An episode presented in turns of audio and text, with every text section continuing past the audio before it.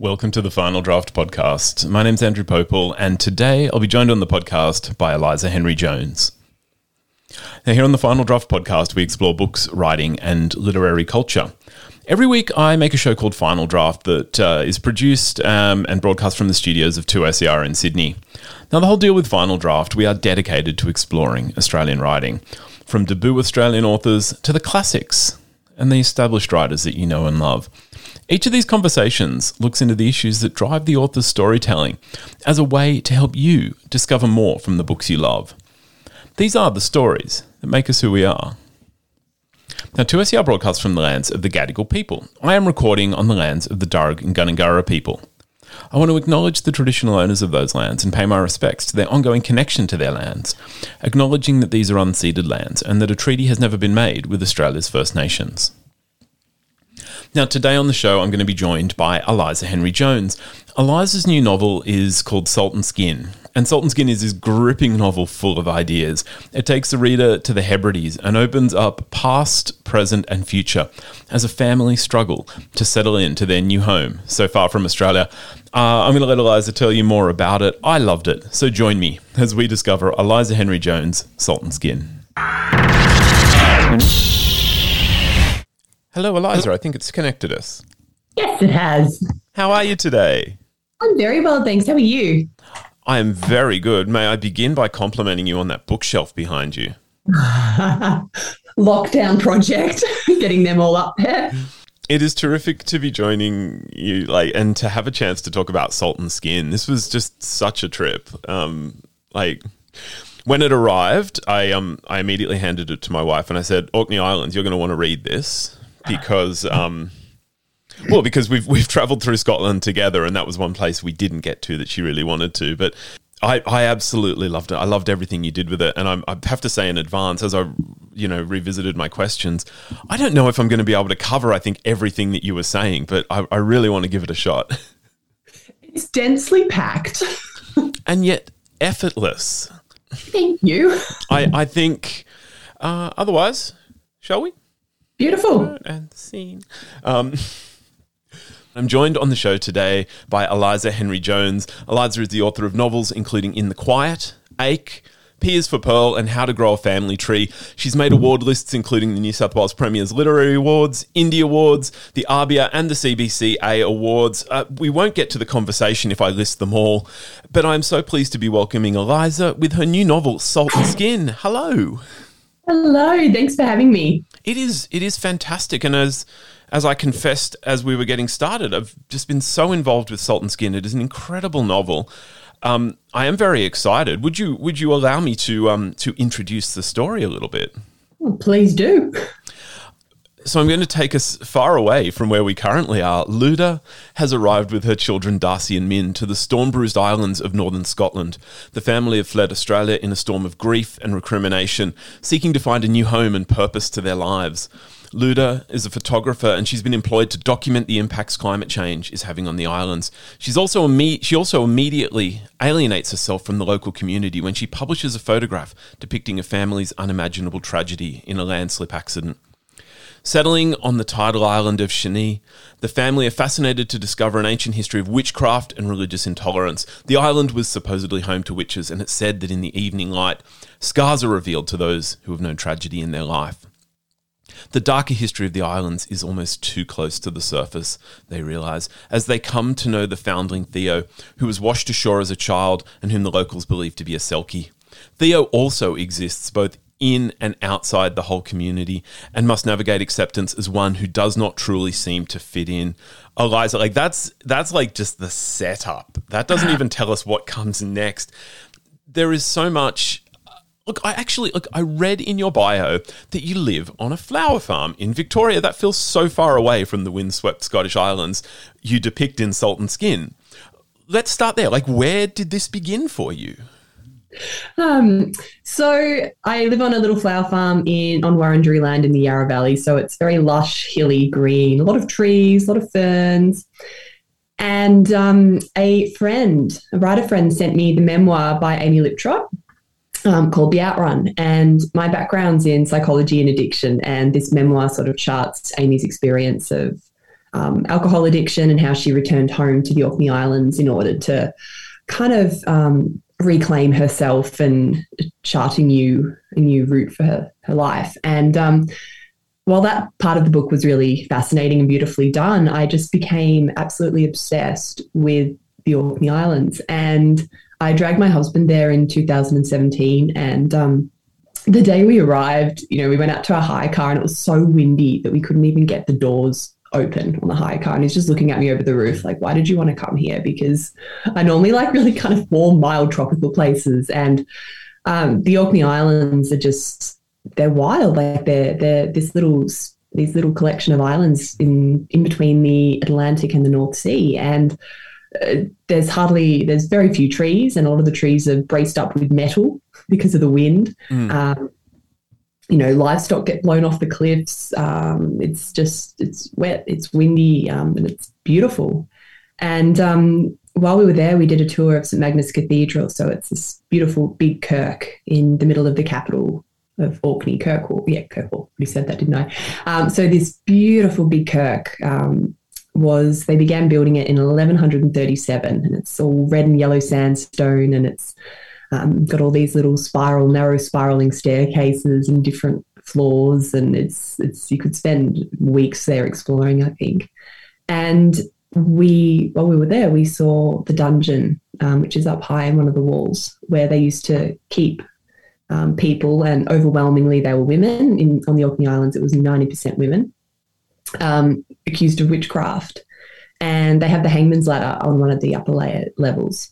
And they've got the, there's the manacles that they wore. And something about being confronted with those objects and those spaces um, just really got under my skin and I couldn't stop thinking about it.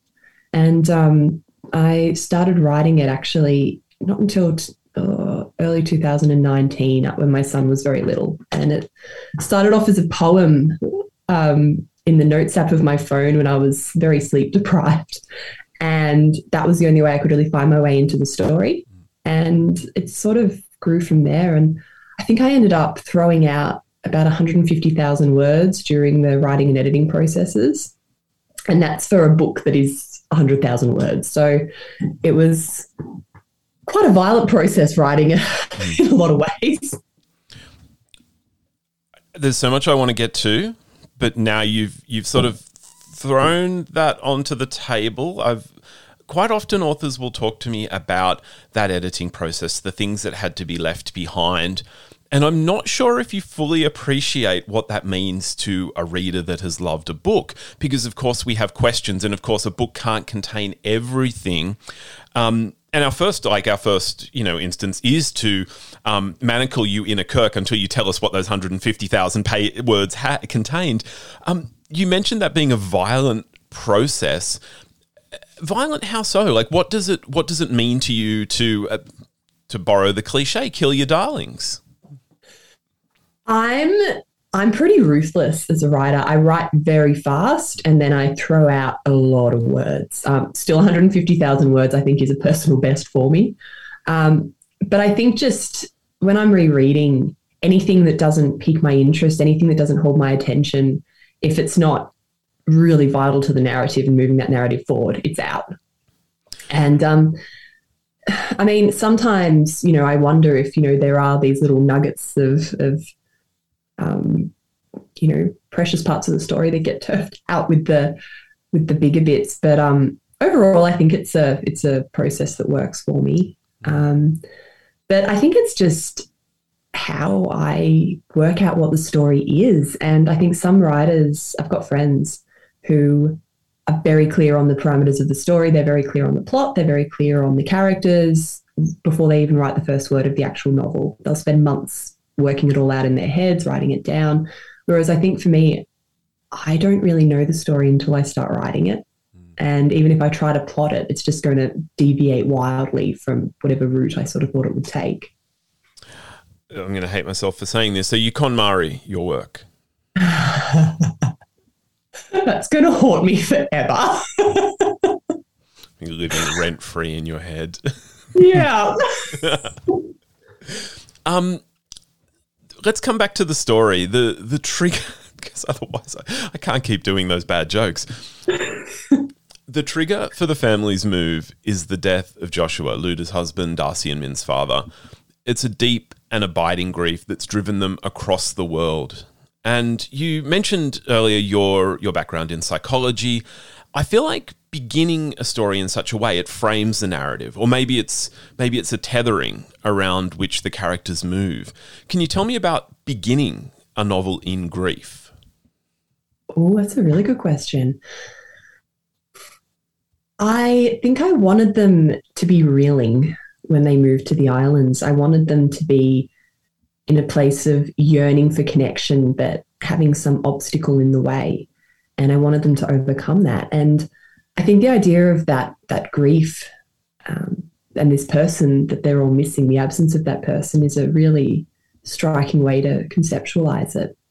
And I think I, i I'm always sort of drawn to exploring grief and trauma, and that's that's what I'm interested in writing about. I'm interested in discovering the different ways that people respond to it, the different ways that people process it or don't process it, um, the different ways that it damages people and helps them grow. Mm. And we, we can't like we can't live in grief. It's I mean it's a necessary part of life. We can't avoid it, but we can't live in it and I guess ultimately we we try to move from that space and hopefully move into love. And very much this novel is concerned about love. Like it's it's gorgeous and beautiful the different love stories that you weave through it. I also didn't want to spoil them, so I hadn't written a question. But just there, while, while you were talking, I I really thought about that movement from grief to love, and I was hoping maybe you could just even tell us a little bit about that movement. Um, as much as you want to talk about the narrative, I'm I'm never going to spoil anything that you, that comes later in the book. Um. Oh, I'm trying to think of how to say what I want to say without giving spoilers.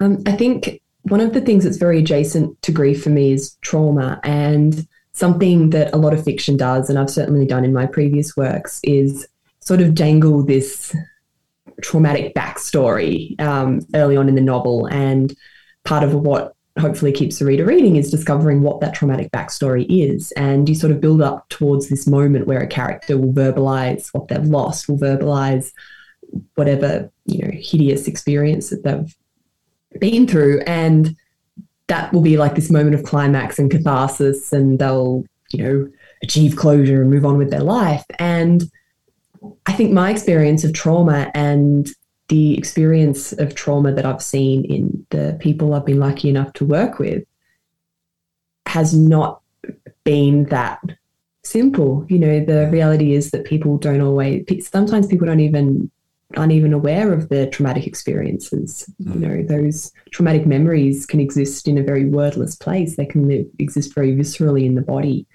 Um, sometimes people aren't able to frame them into a narrative. Sometimes people can't or don't want to divulge what they've been through, whether that's traumatic grief, whether it's a trauma, and I guess grief to a lesser extent.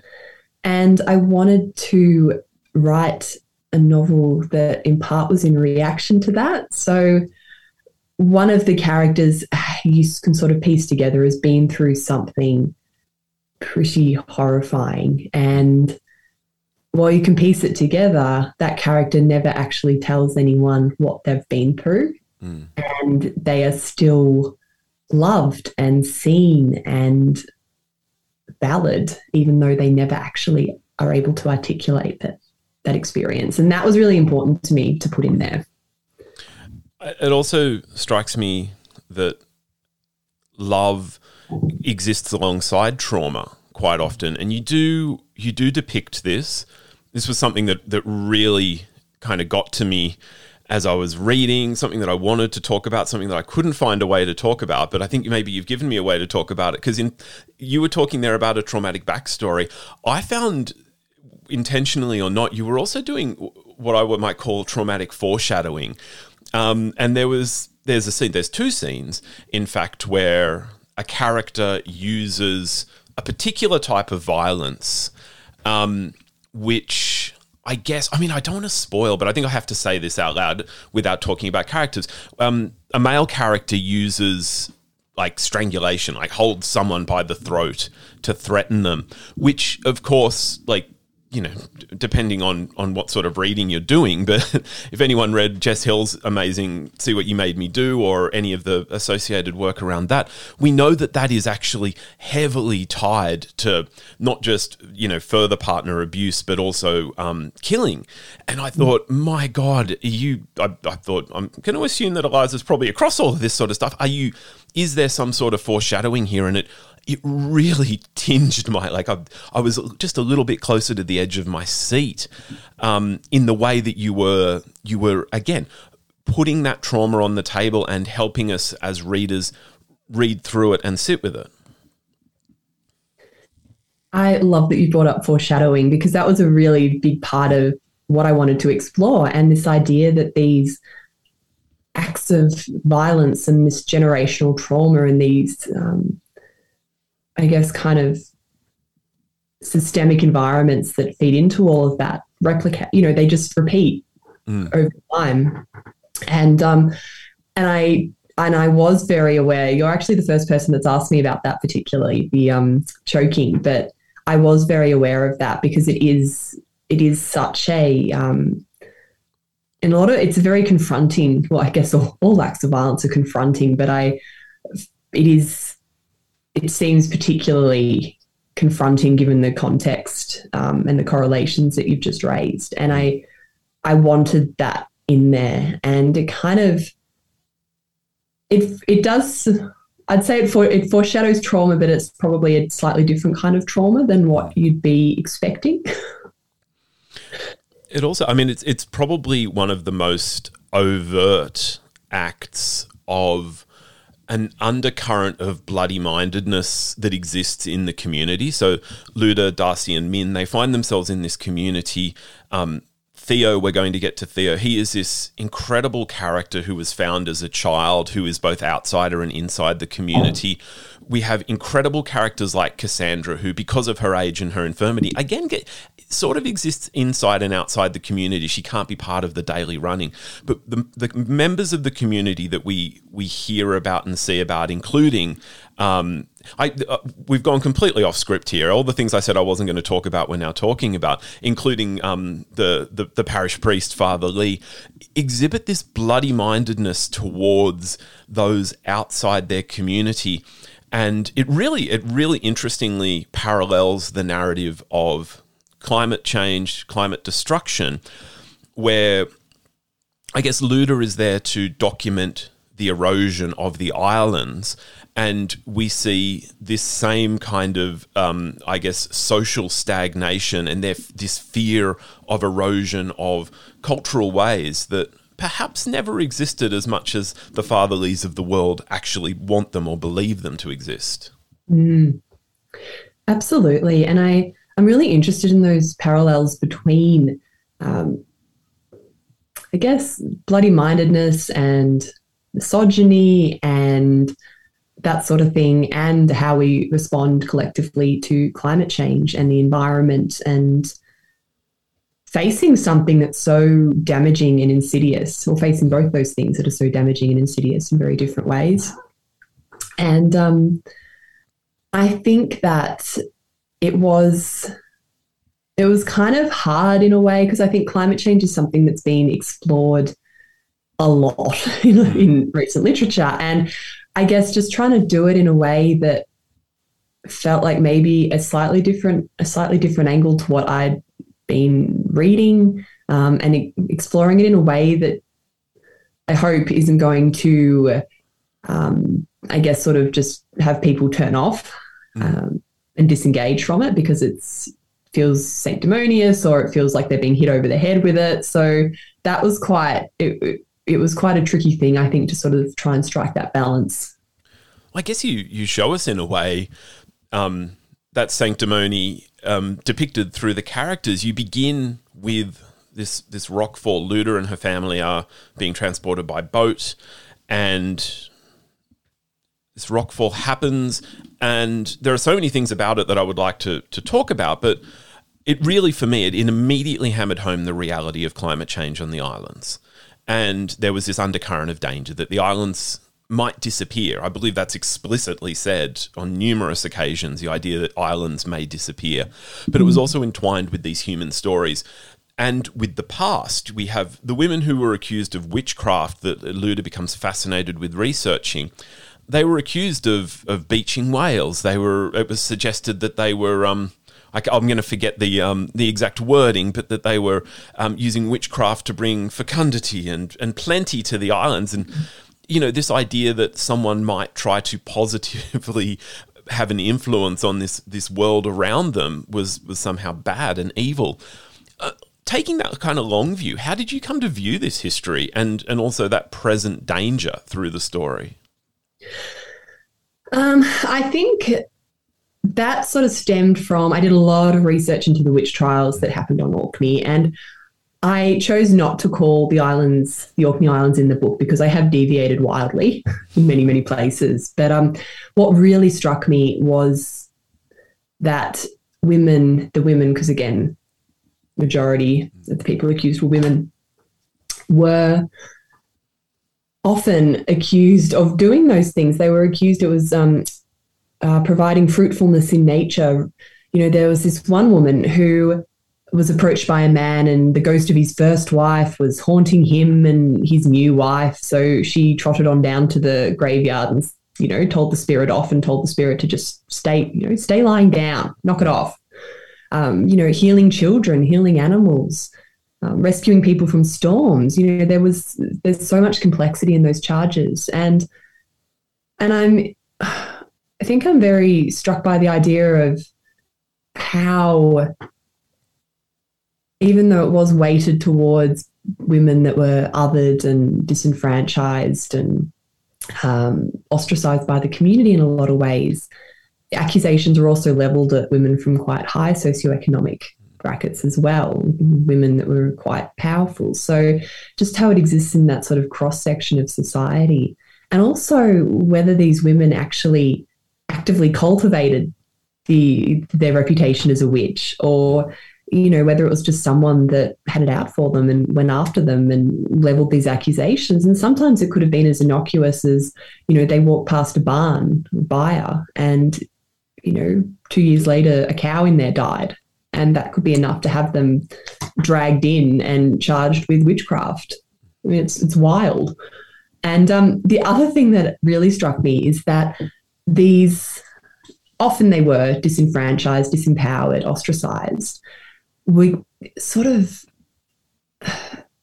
attributed as, as having these huge powers over the weather and over crops and over life and death. And how do we make sense of that? You know, how do you how do you find meaning in such a strange juxtaposition? Um, and I don't have the answers to it, but I did have a lot of fun um, exploring it as a question in Salt and Skin. Let me let me ask you about that fun then, because you know, woven through the novel, there are tales of, of ghosts, witches, and selkies, and it's not it's not simply an academic historical thing in the novel. We have, I guess, the phenomenon of the scars glowing, which people definitely believe they see. We have the mystery of Theo's appearance uh, being washed up as a child. There are all sorts of things that I think are open questions. Mm. What is it like to work with the supernatural as subject matter in a book that is not essentially or even um, you know implicitly coded as supernatural. You know, we're not we're not finding you in the horror section. We're not choosing. It's not. It's not Team Darcy or Team Team Theo type of supernatural. um, I love it. Um, I really love working into that sort of liminal space between what is supernatural and fantastical and what's real, and all of the threads that have that supernatural underpinning could be explained away in another way. Um, and some of those threads, so the ghosts and another one, the ghosts and the scars, that sort of dual. Um,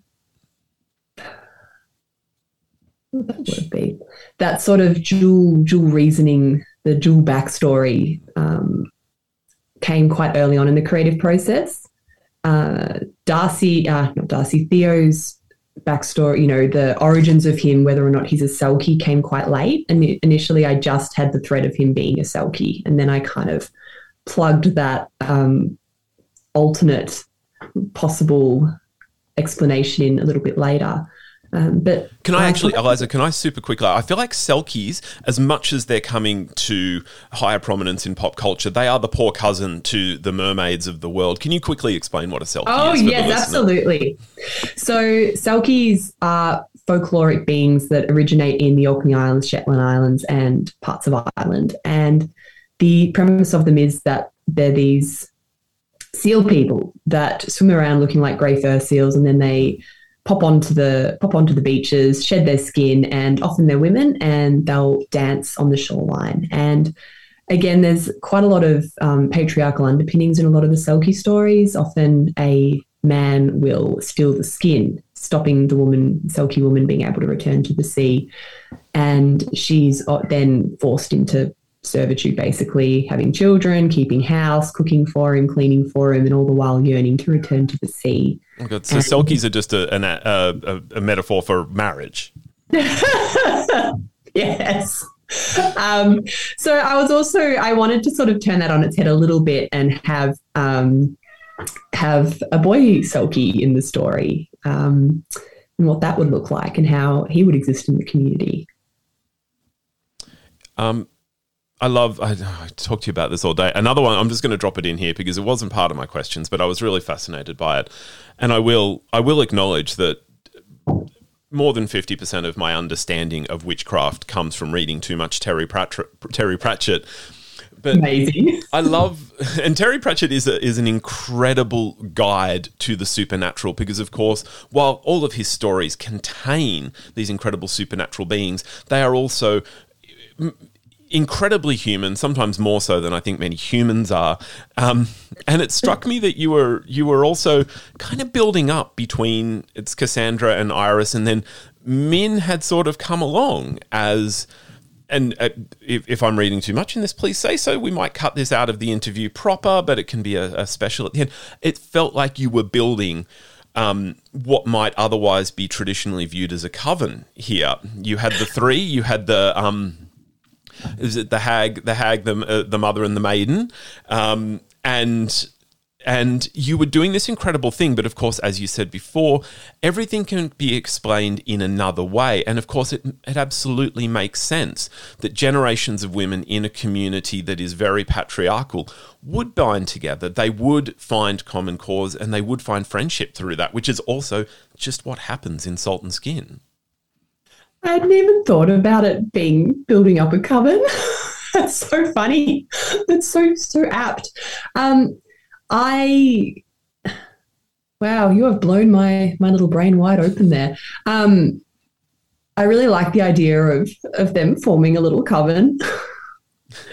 and Min sort of joining that. And I think for me, I just I wanted this sense of Min connecting with older generations and learning from them and engaging with them and seeing them. Um, and I think, as you mentioned a little bit earlier, you know, one of the things around Cassandra as a character is that she tends to be overlooked and dismissed and underestimated as a as an older woman and I wanted Min to really see beyond that and um, perpetuate the best parts of Cassandra as she moves forward beyond the end of the book.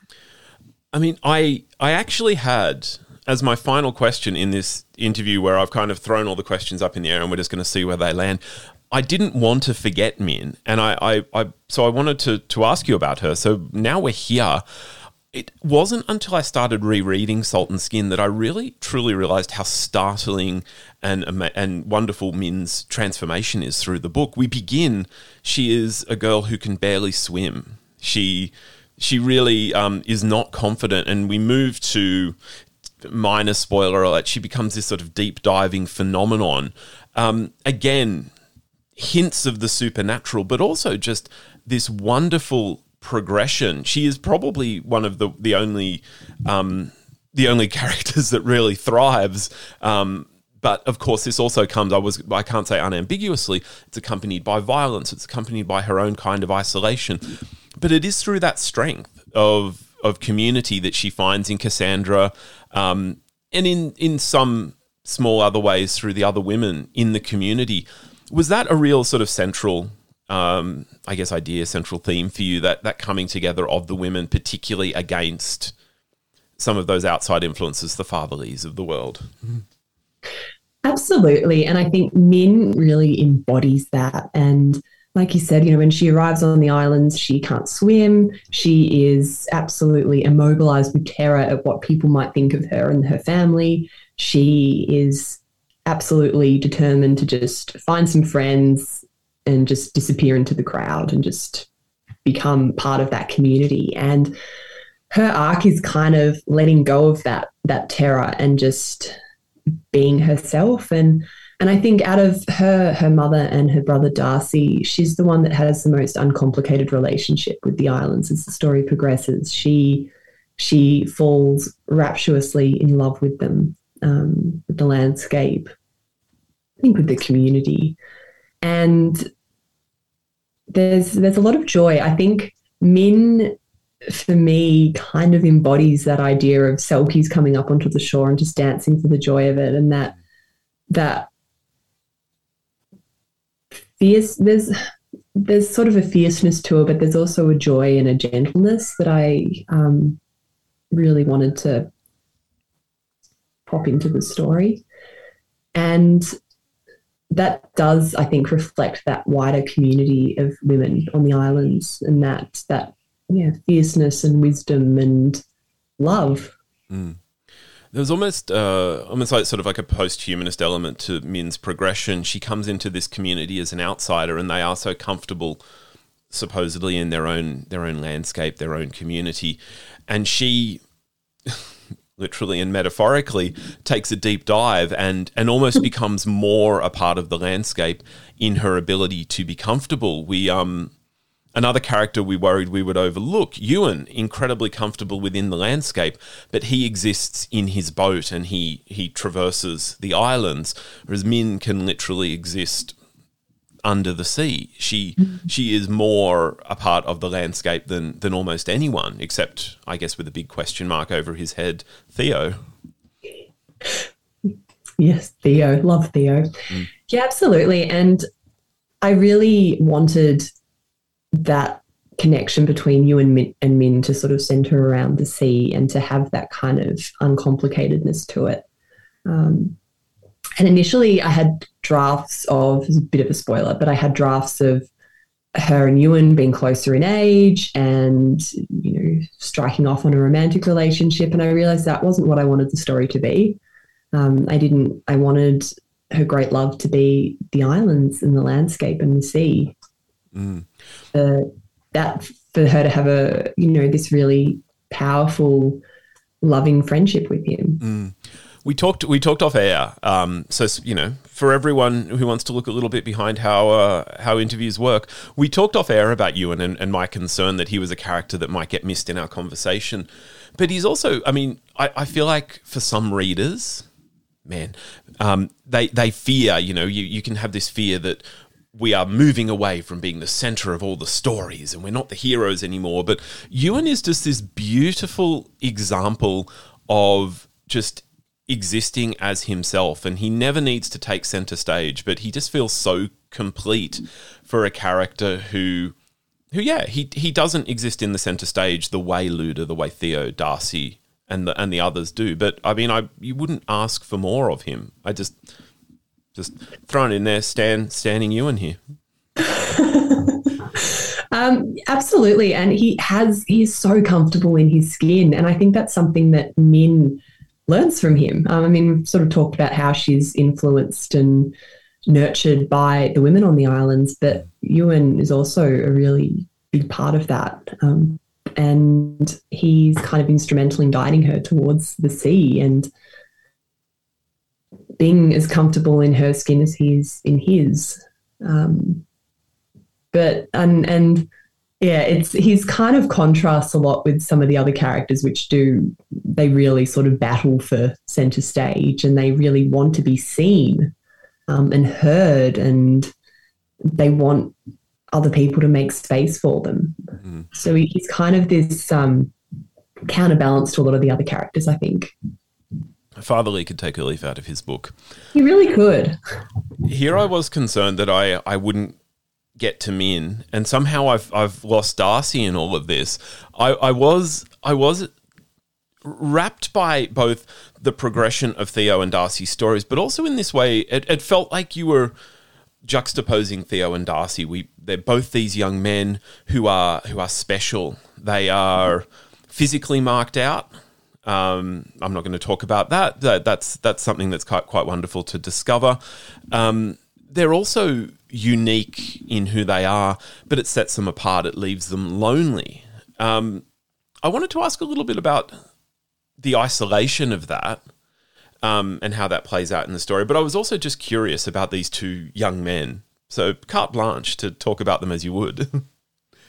um, I absolutely loved writing Darcy and Theo. And when I, a bit of a spoiler, um, when I started writing, I really didn't have, well, right when I started, I didn't have any kind of um, romantic intentions for any of the characters. I mean, you know, then I was kind of thinking Min and Ewan for a little while, um, and then that didn't work. But Darcy and Theo just had this pull towards each other mm. that ended up being one of the central threads in the narrative and probably the thread that brought me the most joy in the writing. And I think what really strikes me about their connection is how much is actually unsaid. They don't, they are absolutely appalling at talking to each other. Mm. And they've both got this really deep yearning in them. And one of the earliest scenes is um, Theo ending up at the ghost house where the Mannigans live on the little island. And Darcy and he reading to him because Theo can't read. And there's this kind of idea throughout the narrative of Darcy having too much of his story in the public space, having every important moment of his childhood documented by his photographer mother and sometimes put into, you know, sold to the tabloids or whatever, or um, in ways that he found really damaging and demoralizing. And then you've got Theo, who has just washed up on this beach as a what they think is a six year old and has no idea of where he's come from or who he is or where he belongs. And part of their story, I think, is um, Theo working out how to give Darcy a future and Darcy working out how to give Theo his past. Mm. Um, I hope that's not too big a spoiler, but um, yeah, I had a, I had a, I had a, I had a lot of fun writing those two characters. Were they? This is an incredibly visual novel. This is an incredibly sensory novel. I'll, I'll just acknowledge that you, you really engage all our senses, and I think that, you know, it's called Salt and Skin. I think we, we can reasonably expect that from the title.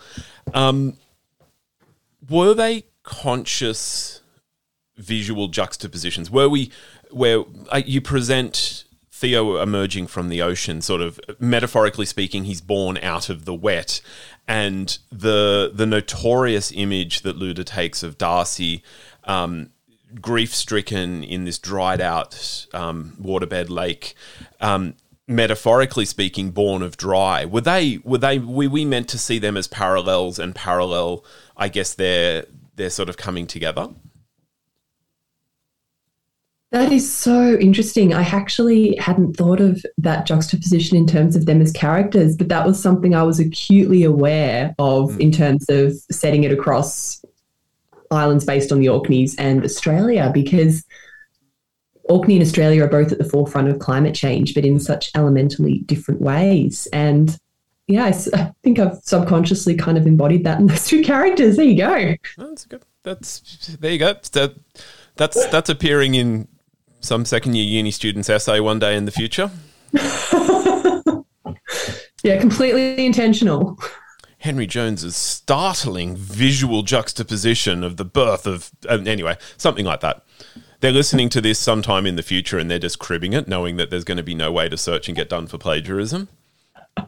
I love that. And you know what? It's so wild the things that you just end up subconsciously putting into a work of fiction. Like it is truly astonishing.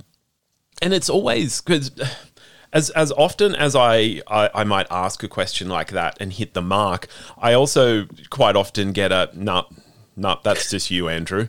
Um, but of course, we live we live in a world and the own, one of the few ways we connect in that world is through words, through st- the stories we tell, and they can't help but fail consciously and subconsciously to represent things. So, um, the fact that the fact that you weren't like, I am going to put a clever visual metaphor in here doesn't mean that that, that thing wasn't out there waiting to happen. And mm. this is, of course, a wonderful segue. Um, we've we've come full circle, and I'm now back to the beginning of the interview that I, I sort of threw out because I was really fascinated with when we began talking. Um, we were talking about the environmentalism and that aspect of the novel and you talked about not wanting to to sort of you know you don't want a narrative to beat someone over the head with a particular idea and of course that's exactly what Luda has to deal with through her photography too often a visual is is not read as she would intend it or it is read as she would intend it but it, she hasn't realized all the other baggage it ca- takes.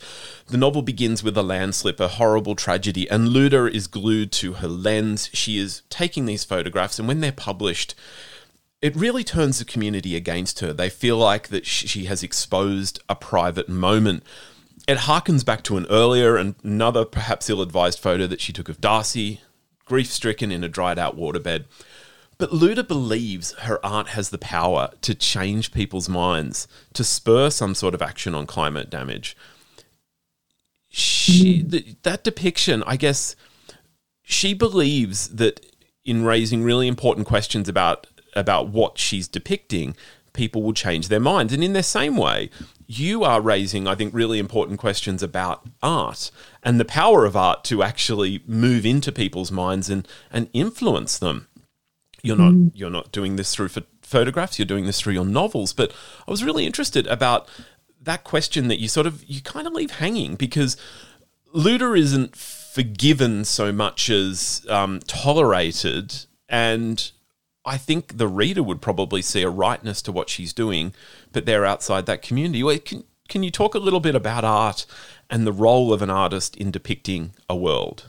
Mm, um, I think the focus on art for me stemmed from the work of an American photographer called Sally Mann, and she's absolutely iconic, extremely talented, um, but she's also very divisive. And during the 80s, she took a lot of very explicit images of her children that she then published. You know, they're in galleries, they're in, I've got a book of all the images um, on the shelf behind me. And they they're images of her children, you know, naked on a bed that they've urinated on. It's images of her children, close-ups of her children's genitals covered in popsicle dribbles.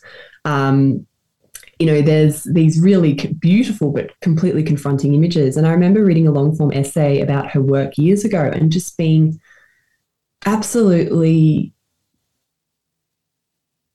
I don't know, just just engulfed by the idea of you know how how as a parent do you navigate those boundaries between what stays in the public space and what goes what sorry what goes into the public space and what stays in the private space. And it's become an increasingly crucial question in the age of social media. But also you know how do you find those boundaries? Who protects the rights of the child if it's the parent transgressing them?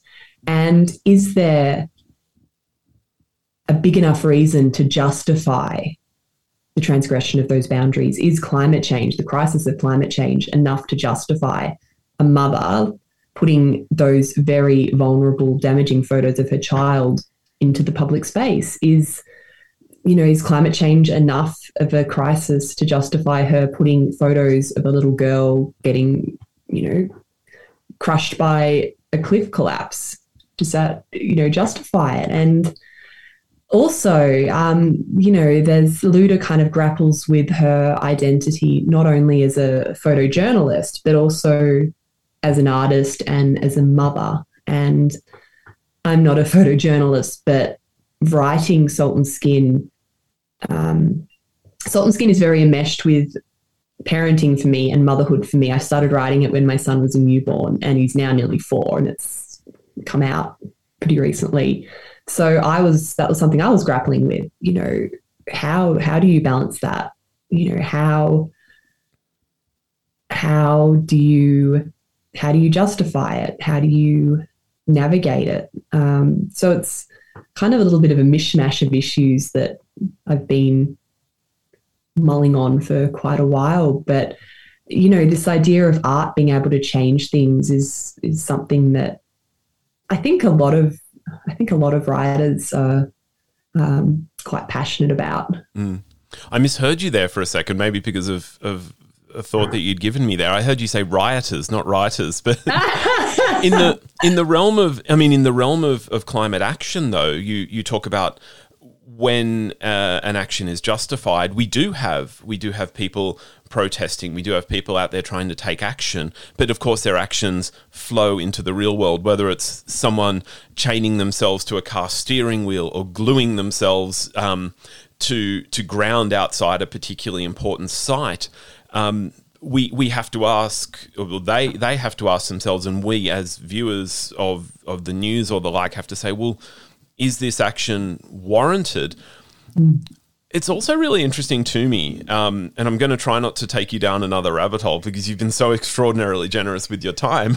But of course, images in particular are are there to be interpreted, and as well as sort of the tension between Darcy and Luda, who view that photo of Darcy as a younger as a younger boy um, very differently. You also give us the symbols in in the ghost house on Shani, which are, um, I guess, sort of still up for interpretation, which is. A, a kind of again a wonderful parallel because of course for the carvers of those symbols they were probably very clear and very easy to read but of course symbols will change meanings will be lost through time and you present a really, I guess, interesting conundrum with a novel that looks back to the past, how our present will be viewed from some future point. Will mm-hmm. we say will we say these actions were, were, were laughably inadequate, or were they the thing that turned the tide? Um, again, an open question. And how how difficult it is, how quickly we lose the thread of intent when we're looking back at historical events. Mm. And um, I'm going to segue slightly with the witch marks because I became so obsessed with the witch marks. And there are these, there's this network of caves called the Cres- in the Creswell Crags. Um, I think it's south of Sheffield in England. And they just thought it was graffiti, all of these marks carved into the walls. And then these, I think they were, I think they were archaeologists, um, but I could be wrong. But anyway, these experts in those sort of markings ended up going through the cave network and they're like no these are protective spells. They're they're apotropaic markings. They're protective markings. And one idea was that these uh, this absolutely immense number of marks in these cave network was was around um, viewing this cave as the gateway to hell and these markings actually being put there to protect the world from evil spirits. And I was really taken with that idea of these markings. And then when I was delving into the research around the Kirk that I mentioned earlier on in our chat, um, you know, there are protective markings carved into this Kirk. And when I began looking at parallels between Australia and Orkney, um, I found that there's actually relatively recently a researcher has found that there's quite a lot of protective markings um, from shortly after you know invasion in Australia, um, and that was a really surprising find because um, obviously people you know people arrived here from the northern hemisphere in 1788 and that is many decades after um, what is considered the, there was a Witchcraft Act that came out early in the 1700s, and that was kind of considered as the, the end point to that kind of active, superstitious, folkloric mm. belief and community.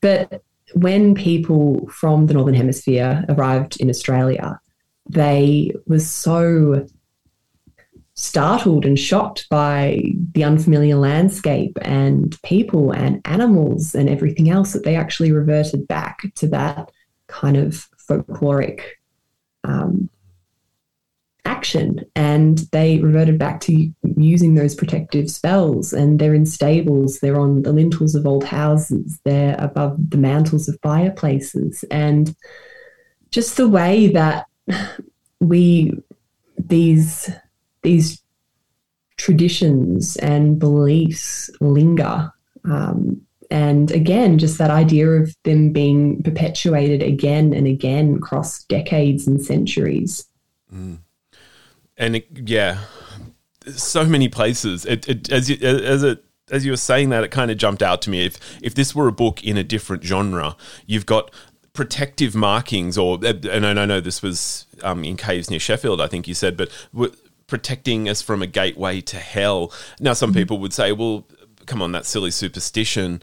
Um, of course, it's not protecting us from a gateway to hell. There's no gateway to hell. And believers would say, yes, you say that, but it hasn't opened yet, has it? The markings are working. That's exactly. It's like you know the you pick up the rock and it's you know this rock keeps tigers away, but you know there's no tigers. Mm. Yep, yep. And is that is that as stupid as the you know the joke you tell tourists about um, your job is to remove um, all the koala bears from the harbour bridge and never seen a koala bridge koala on the harbour bridge? It's because I'm doing my bloody job. but yeah, but again, symbology and the meanings and what we take from them, having, I guess, both a, a physical but also a, a, sociological representation, are just it's just wonderful. We've gone well away from salt and skin here. Eliza, you've been so generous with your time. I'm, I'm like, it's such a terrific book. I'm going to sort of um, back introduce you for um for the, the, the people that are that are listening when um when this all goes to air. I am speaking with Eliza Henry Jones. We are discussing her new novel, Salt and Skin. If you got the sense from our conversation that this book has so much to offer, um, you would be right. I've thoroughly enjoyed and I've thoroughly enjoyed our conversation. Thank you so much. Thank you so much for having me. That is it for this conversation with Eliza Henry Jones. Eliza's new book is called Salt and Skin. It's out now from Ultimo Press. Great Conversations, or Final Draft, is recorded on the lands of the Darug and the Gundungurra people. Uh, the show, to, you know, we broadcast from 2, uh, SER, which is on the lands of the Gadigal people. The show is produced and presented by Andrew Pople. You can stay in touch with the show uh, through social media. I mean, look, I never say this. I always tell you about social media. Look for the handle at Final Draft 2SER on social media. You can email us if you like. If you prefer email, just email Final Draft at 2SER.com. Most importantly, if you're enjoying this and you want more, subscribe in your podcast app. It means there is a new conversation with an Australian author every week. There are also bonus episodes like our book club. It's a great way to keep in touch with new Australian writing. I am Andrew Pople. I will be back. There will be more incredible conversations with Australian authors here on Final Draft. So till then, happy reading. Bye now.